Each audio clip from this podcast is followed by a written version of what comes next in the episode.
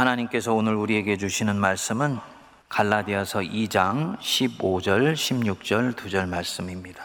우리는 본래 유대인이요 이방 죄인이 아니로되 사람이 의롭게 되는 것은 율법의 행위로 말미암음이 아니요 오직 예수 그리스도를 믿음으로 말미암는 줄 알므로 우리도 그리스도 예수를 믿나니 이는 우리가 율법의 행위로서가 아니고 그리스도를 믿음으로써 의롭다 함을 얻으려 함이라 율법의 행위로서는 의롭다 함을 얻을 육체가 없느니라 아멘. 지금으로부터 503년 전인 1517년 10월 31일에 당시 유럽에서는 변방 국가에 속하였던 독일의 비텐베르크 대학이라는 작은 대학에 종교개혁자 마르틴 루터 당시로서는 수도사고 그 학교의 교수였었습니다. 학교 게시판에 95개조의 로마 교황청에 대한 면죄부에 반박문을 써붙이게 되어서 독일의 종교개혁이 일어나게 되었습니다. 당시의 시대 정신과 잘 부합한 그런 내용이었기에 결국은 이 개혁이 유럽 전체로 들불처럼 번져나가게 되어서 오늘날 우리가 다니는 이 개신교회가 탄생을 하게 됩니다. 2000년 기독교 역사상 교회는 끊임없이 변화되고 끊임없이 개혁되어져 왔습니다. 그렇기 때문에 2000년 교회 역사상에 수없이 많은 개혁이 있었던 것이지요. 그런데 유독 이 503년 전 유럽에 있었던 이 사건을 놓고 시대를 넘고 국경을 넘고 인종을 넘어서 적어도 개신교의 교인들이라면 이 날을 꼭 기억합니다. 무엇을 말하겠습니까? 이 특정 시대의 사건 속에 기독교 진리의 핵심 가치에 속하는 그 무엇이 들어있는 것입니다. 우리는 그 진리를 오대 솔라라고 말을 합니다. 오직 그리스도, 오직 은혜, 그리고 오직 믿음, 오직 성경, 오직 하나님께 영광이라는 다섯 개의 슬로건입니다. 그런데 그렇게 해서 500년이 지난 지금의 이 다섯 개의 오직, 특히 오직 믿음으로 라는 이 슬로건은 굉장한 도전을 받고 있습니다. 루터 칼뱅 같은 개혁자들이 세운 개신교회가 전 세계적으로 위기 증후를 보이고 있기 때문입니다. 유럽이나 미국에서 교회는 퇴조하고 있고요. 한국 교회가 서양 기독교가 출산해낸 좋은 본으로 전 세계에서 유래를 찾아볼 수 없을 정도로 빠르게 부흥했는데 생긴 지 불과 130여 년이 지나서 교회사에서 또한 유래를 찾아볼 수 없을 정도로 빠르게 퇴조되어 가는 조짐을 보이고 있습니다. 그나마 제3세계의 신흥교회들이 일어나고 있습니다만 이것도 또한 시간이 지나면 서구교회나 한국교회와 같은 운명이 되지 않을까 이런저런 불길한 말들을 합니다. 가장 심각한 문제는 개신교회가 힘을 갖기 시작하면 도덕적, 영적으로 빠르게 부패한다는 것입니다. 그래서 현대의 신학자들이나 기독지성인들 중에는 종교개혁의 가치인 이 5대 솔라가 문제가 있는 것이 아니냐. 오직이라는 것은 다른 것을 배제한다는 얘기인데, 그래서 그것만 붙들게 된다는 것인데, 그렇게 되면은 포용하기보다는 배제하게 되고, 한쪽 극단으로 치우치게 되어서 다원적 가치를 소중히 여기는 현대의 문화에서 이 신앙은 살아남기가 힘들고 성장하기도 힘들다라고 주장을 하는 것입니다. 특히 솔라피데, 오직 믿음으로는 대단히 위험한 슬로건이다. 불신자들을 신앙에 이르게 하는 데는 좋을지 모르지만 성도가 된 사람이 자칫 죄와 악에 빠지게 되고 또 지속적으로 그 죄와 악을 행하도록 조장하거나 방기하는 잘못된 신앙의 기제로 사용될 수 있다는 것입니다. 교회가 권력을 추구하거나 쉽게 도덕적으로 타락하는 이유가 바로 이 행위를 강조하지 않는 오직 믿음의 슬로건 때문이라는 것입니다. 성도님들 생각은 어떠십니까? 일리가 있는 지적 아닌가 라고 생각되는 분들도 계실 것입니다. 그런데 문제는 이런 주장을 그냥 쉽게 실천적으로 받아들이기에는 개혁자 루터나 칼뱅이 너무나 탄탄하게 신약 성경에 나타난 사도들의 말씀 속에서 이 5대 슬로건의 가치를 가져왔다는 것입니다. 오늘 말씀에도 보면 15절, 16절 앞부분에 우리는 본래 유대인이요 이방 죄인이 아니로되 사람이 의롭게 되는 것은 율법의 행위로 말미암음이 아니요 오직 예수 그리스도를 믿음으로 말미암는 줄 알므로 이렇게 했습니다. 사람이 의롭게 되는 것 무엇이겠습니까? 온갖 죄악으로부터 노임받아서 의롭게 되는 것, 또 죄와 허물에도 불구하고 의로우신 하나님께서 나를 의롭다고 인정해 주셔서 당신의 자녀로 받아주시는 것, 이것은 뭐냐? 오직 율법을 행하는 것으로부터 오는 것이 아니라 예수 그리스도를 믿음으로부터 오는 것이다. 솔라 피데입니다. 믿음으로 의롭게 되어 하나님의 자녀가 된다. 오직 믿음으로 구속 곧 죄사함을 받게 된다. 우리가 율법의 행위로서가 아니고 그리스도를 믿음으로써 의롭다함을 얻으려 함이라. 율법의 행위로서는 의롭다함을 얻을 육체는 단 한 사람도 없다. 여기서 이 사도발에게 이 율법의 행위는 모세의 계명이나 할례 같은 종교적 행위뿐만 아니고 거짓말하지 말아라, 도둑질하지 말아라, 살인하지 말아라, 소위 사람이 가지고 있는 선한 행위에 속하는 것을 다 통칭하는 것입니다. 그러니까 이런 것 지켜서 의롭게 되는 것이 아니라 그리스도를 믿음으로써 의롭게 된다. 의롭게 된다는 말은 하나님이 받으시는 사람이 된다는 거지요. 하나님이 수용해 주시고 인정해 주시는 사람이 된다는 것입니다. 이것이 행위와는 상관이 없고 오직 그리스도를 믿음으로 되는 일이다.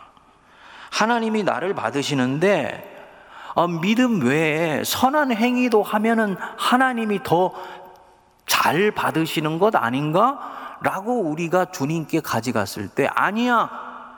행위는 상관없어. 너희들의 믿음이어야 돼. 라고 말씀을 하는 것입니다. 이 부분에서는 아주 뜻이 명료합니다. 이신칭의죠. 믿음으로 의롭게 된다라는 교리입니다. 초대교회의 위대한 교부 어거스틴이 이 바울의 이신칭의를 그대로 받아들이게 되고요. 개혁자들이 중세교회에 맞춰서 이 이신칭의 교리를 통해 결국은 그 견고한 카톨릭의 괴를 뚫고 개신교 신앙의 싹을 틔우게 됩니다. 하나님께서 중요한 역사의 시기에 이신칭이라는 단순하면서도 우리 같은 신앙인들이 볼 때는 과한 것 아닌가 싶은 이 교리를 쓰게 하신 것은 이 교리 안에 무엇인가가 있기 때문입니다. 그것이 무엇이냐? 첫째로 오직 믿음 이 신앙은 그리스도인의 정체성을 명료하게 보여주는 교리입니다. 그리스도인의 정체성, 아, 그 사람이 그리스도인이야. 라고 할 때 이것은 무엇을 뜻하는 것입니까? 그 정체성이 핵심이 무엇인가요? 내가 그리스도인이다. 이 말은 나는 그리스도에게 속한 사람이다. 이 뜻입니다. 나는 하나님께 속한 백성이고 하나님의 백성이라는 뜻입니다. 성도님들, 우리는 누가 뭐라고 해도 하나님께 속한 사람인 줄 믿습니다. 세상에 먼저 속하지 않아요.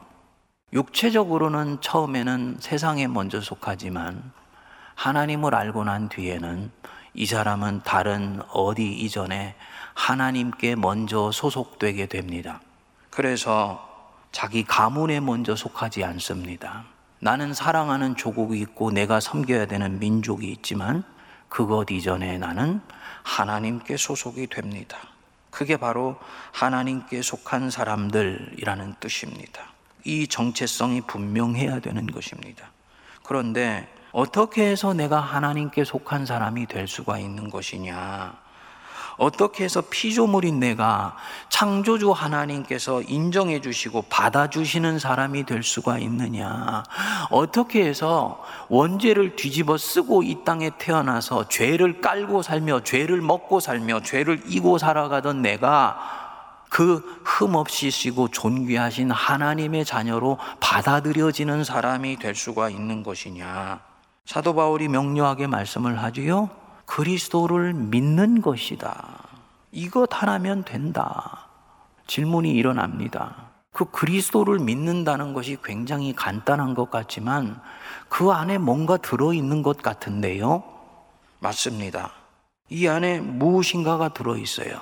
세 가지 내용이 들어있습니다. 첫 번째로는 나는 하나님 없이는 죽을 수밖에 없는 죄인이라는 것을 인정하는 것입니다. 성도님들, 내가 하나님 없이는 죽을 수밖에 없는 존재라는 것을 인정하세요? 이 현대의 인본주의 세상 한복판에서는 나를 최고의 가치로 여기는 것에서는 나는 하나님 없이는 흙이고 먼지며 그분이 없으면 지금이라도 나와 내 인생은 저 나락으로 곤두박질 칠 수밖에 없는 운명이라는 것을 믿을 수가 있습니까?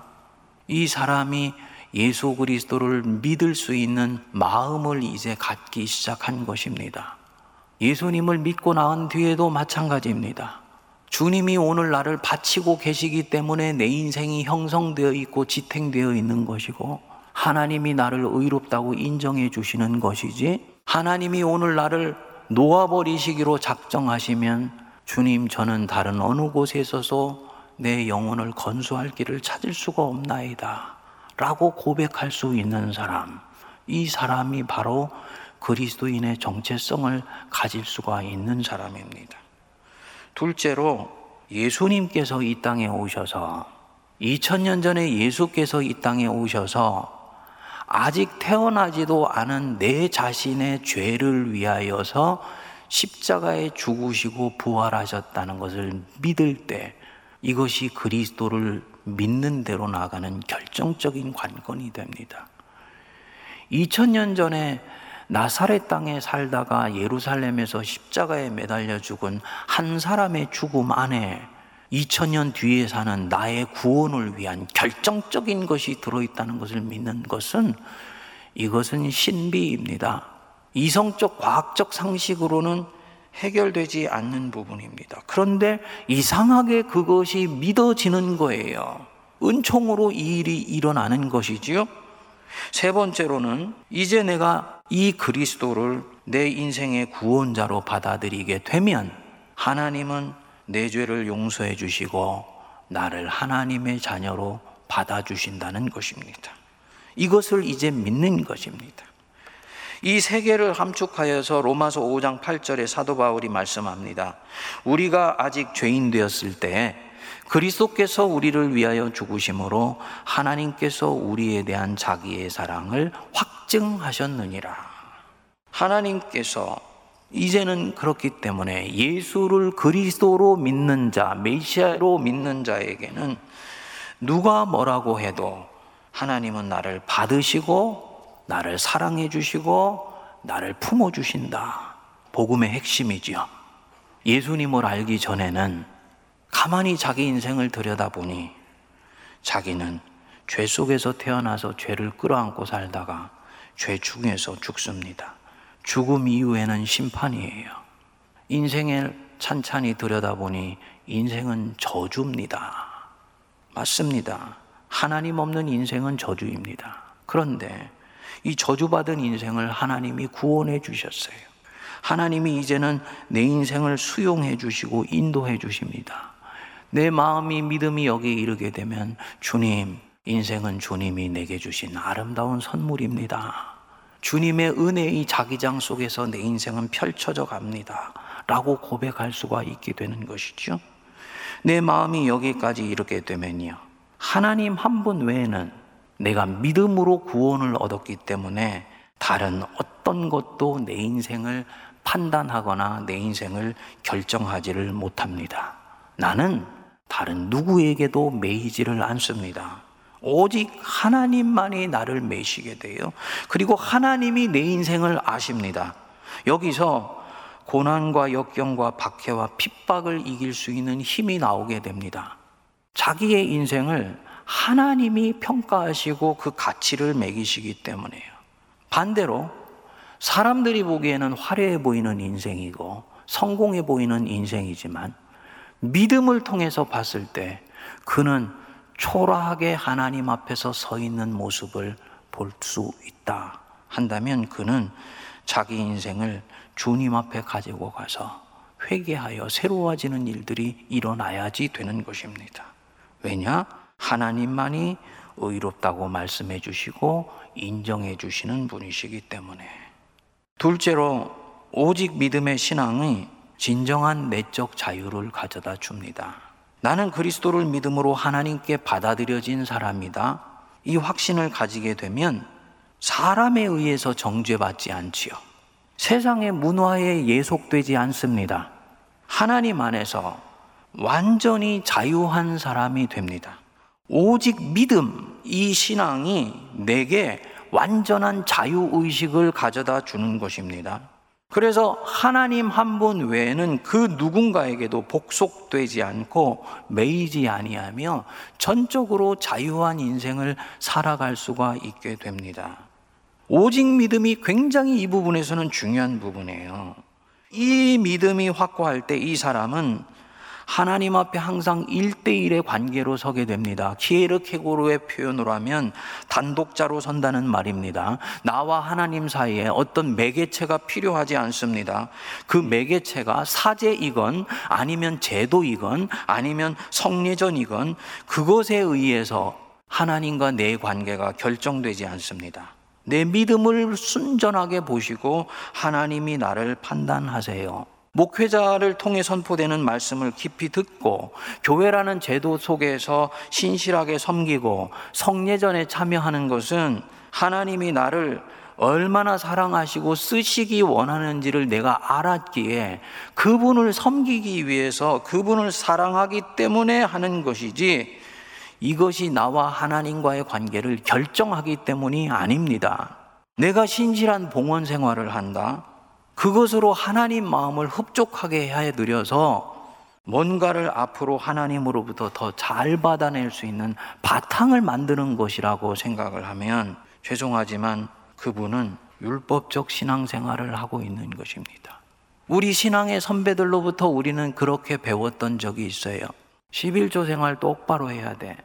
그거 야무지게 안 하면 주님이 다 계산하셨다가 나중에 10배로 가져가신다. 우리에게 겁을 팍 집어 넣어줬습니다.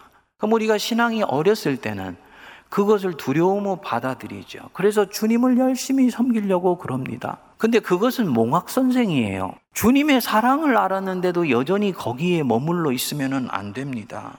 내가 봉헌 생활을 열심히 하는 것, 하나님을 사랑하기 때문에 하는 것이지 다른 어떤 이유가 있을 수가 이제는 없는 것이지요. 성도님들, 11조 생활 안 하면 내가 가진 것 주님이 뺏어 가실까봐 하는 것이 아닙니다. 두려움에서 신앙생활 하시지 마시기 바랍니다. 내적인 참 자유를 다 빼앗겨 버립니다. 하나님이 우리에게 주신 것은 두려워하는 마음이 아닙니다. 하나님은 자기 자녀가 당신이 무서워서 머리를 조아리는 것을 절대로 기뻐하지 아니하세요. 그것은 종의 신앙입니다. 율법에 매였을 때 갖는 신앙입니다. 그래서 사도 바울이 갈라디아서 5장 1절에서 말씀합니다. 그리스도께서 우리를 뭐하게 하려고? 자유롭게 하려고 자유를 주셨으니 그러므로 굳건하게 서서 다시는 종의 멍에를 매지 말아라. 종의 멍에를 매지 말고 자유롭게 살아가라. 그러면 이제 내 마음대로 살아도 되겠네요. 예, 마음이 가시는 대로 사셔도 됩니다, 성도님들. 그런데 주님이 나를 어떻게 사랑하셨는지를 알게 되면요. 다시 말해서 내 죄의 깊이를 알게 되고 이 죄가 가지고 있는 폭력성을 깨달아 알게 되어서 주님의 은혜로 나는 살아갈 수밖에 없다는 것을 알고 그 은혜 주시려고 하나님이 자기 아들을 나를 위해서 내어 주신 것을 진정으로 알고 믿게 되면 내 마음은 내 마음대로 움직여 가지를 않습니다. 아, 좀 마음대로 살고 싶어. 이 말은 내 육체가 원하는 대로 내달려 가고 싶다는 뜻입니다. 근데 진정으로 예수 그리스도를 믿게 되면 내 마음은 그쪽으로 가지 않습니다. 무엇이 주님을 기쁘게 하시는 것일까?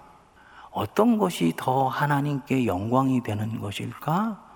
어떻게 지금 선택하는 것이 하나님의 뜻을 이루어 드리는 길이 되는 것인가? 라는 이전에는 하지 않았던 새로운 질문을 하면서 살기 시작합니다. 이유가 뭐냐? 이 사람 안에 하나님을 향한 사랑의 씨앗이 심겨졌기 때문입니다. 이 사랑의 씨앗이 점점 커지면서 주님 자신을 순전하게 추구하는 열망도 커지게 되고 하나님께 내 인생을 영광되게 하고 싶다라는 간절한 열망이 점점 불꽃같이 타오르게 돼요.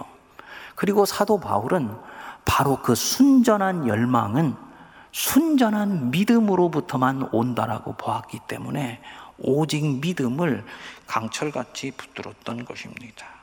이제는 자유를 내 욕망을 채우고 내 욕심을 만족시키는 쪽으로 사용하고 싶어지지를 않습니다. 병든 의지가 치유를 받았기 때문입니다. 이 사람이 가지고 있는 오직 믿음은 내적 확신이 아니에요. 입술을 깨물고 무엇인가를 결심하는 것이 아닙니다. 이 믿음은 특정한 칼날을 가지고 있습니다. 사랑으로서 역사하는 믿음이라고 사도 바울은 그것을 일컬었습니다. 하나님을 사랑하고 그분이 나 외에도 다른 누군가를 가슴 저리게 사랑하신다는 것을 알고는 그 사람을 품는 마음으로 내 믿음이 움직여가는 것. 그게 사랑으로서 역사하는 믿음이고 바른 믿음입니다. 그래서 갈라디아서 5장 6절에서는 말씀하지요.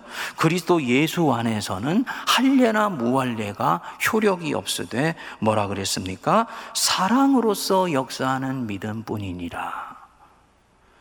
우리들이 갖는 믿음이 사랑으로서 역사하고 사랑에 의해서 결정하고 사랑을 향하여서 결단하는 믿음이 될 수 있게 되기를 축복드립니다. 그래서 사도 바울이 내 믿음이 이 사랑으로서 역사하는 믿음이 될 때는 이제부터 자기가 가지고 있는 이 자유를 사랑을 위해서 스스로 조금씩 제한하기 시작한다 그래요. 스스로 제한을 합니다. 그래서 갈라디아서 5장 13절에 보면 형제들아 너희가 자유를 위하여 부르심을 입었으나 그러나 그 자유로 육체의 기회를 삼지 말고 오직 사랑으로 서로 종로로 타라. 종이 되지 말라고 얘기했던 분이 자유인이 되라고 했다가 다시 종로로 타라라고 얘기를 하시는 것입니다. 진정 자유한 사람은 내적으로 묶여 있지 않습니다. 육의 욕구에 묶여 있지 않아요. 내 유익을 구하는 일에 갇혀 있지 않습니다. 하나님의 영광을 이루는 일을 향해서 자유합니다. 이웃을 섬기는 일을 향해 자유해요. 하지만 자신의 자유를 이제는 종로로 타기 위해서 자발적으로 포기하고 종의 자리로 기꺼이 내려갈 수가 있습니다. 루터는 이 자유를 자유를 포기하는 자유다라고 얘기를 했습니다. 두 번째 자유고 온전한 자유입니다. 그리스도인은 모든 것을 할 자유가 있습니다. 모든 것을 먹을 자유가 있습니다. 우상의 재물을 먹을 자유도 있어요. 그 우상의 재물은 내게 아무 악한 영향을 미치지 못하기 때문입니다.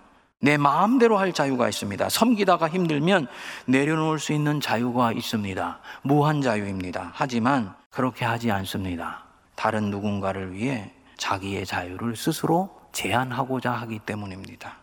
심지어는 완전한 기쁨으로 그 자유를 포기하기까지 합니다. 왜냐? 나를 죽기까지 사랑하신 그 하나님, 이제는 나도 사랑하기에 그분의 뜻을 이루어 드리고 싶은 것입니다. 바로 이것이 사랑으로서 역사하는 믿음입니다. 그래서 고린도전서 8장과 9장에서 사도 바울이 말씀합니다. 그런즉 너희의 자유가 믿음이 약한 자들에게 걸려 넘어지게 하는 것이 되지 않도록 조심하라. 내가 모든 사람에게 자유로우나 스스로 모든 사람에게 종이 된 것은 더 많은 사람을 얻고자 함이라.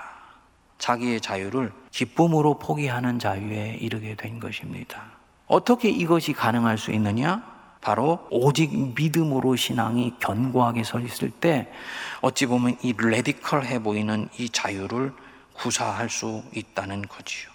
성도님들, 누구를 섬길 때 두려워서 섬기는 것도 아니고 무엇을 받기 위해서 섬기는 것도 아니고 오직 그의 영혼을 위하여 섬기며 하나님의 영광을 위해서 섬길 때 이 사람은 비로소 그리스도를 온전히 따라갈 수가 있게 됩니다. 바로 이 실천은 출발부터 그 믿음이 불순물이 섞이지 않고 주님만을 믿으며 내 의가 믿음에 의해서 하나님의 은총으로 되어질 때만 가능하게 됩니다. 그래서 이 오직 믿음이 결정적으로 중요한 것입니다. 오직 은총으로 구속 제사함을 받는다. 오직 그리스도를 믿음으로 우리는 하나님에 의해서 받아들여지고 그분께 사랑을 받으며 앞으로도 그렇게 사랑받습니다. 다른 터전 위에 교회를 세우며 내 신앙을 세우려고 하지 마시기 바랍니다. 갈라디아 교회는 복음 외에도 유대인들이 전해주는 율법과 할례 위에 교회를 세워야 교회가 균형이 잡힌다고 보았습니다.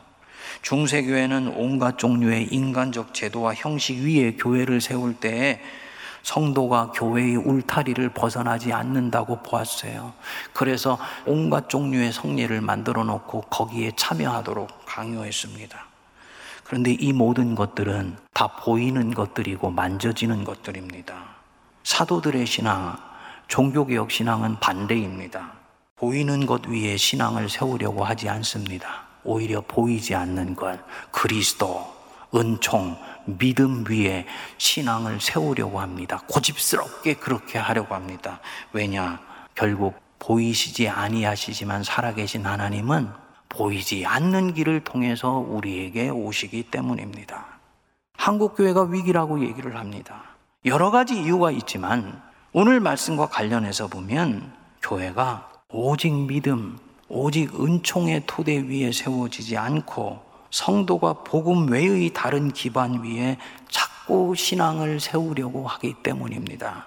복음 외의 다른 것에 신앙을 세우면 그것은 결국 복음으로 가는 우리의 눈길을 시간이 지나서 가져가 버리게 되어 있습니다. 하나님과 금송아지를 같이 섬기면 금송아지의 현란함이 보이지 아니하시는 하나님을 향하는 눈길을 시간이 지나 앗아가게 됩니다. 하나님과 재물을 같이 섬기면 이내 재물 사랑하는 마음이 하나님 사랑하는 마음을 갉아먹게 됩니다. 시간이 지나서 그의 영혼은 고갈되고 교회는 생명력을 잃게 될 것입니다. 오직 믿음 위에 우리의 신앙을 세워갈 수 있게 되기를 바랍니다. 500년 전이나 지금이나 교회가 붙들어야 될 진정한 진리인 줄 믿습니다. 기도하겠습니다. 하나님, 우리가 의롭게 되는 것은 그 어떤 행위나 다른 어떤 것 때문도 아니요. 오직 살아계신 우리 주 예수 그리스도를 믿음으로 말미암는 줄 믿습니다. 예수님 이름으로 기도하옵나이다. 아멘.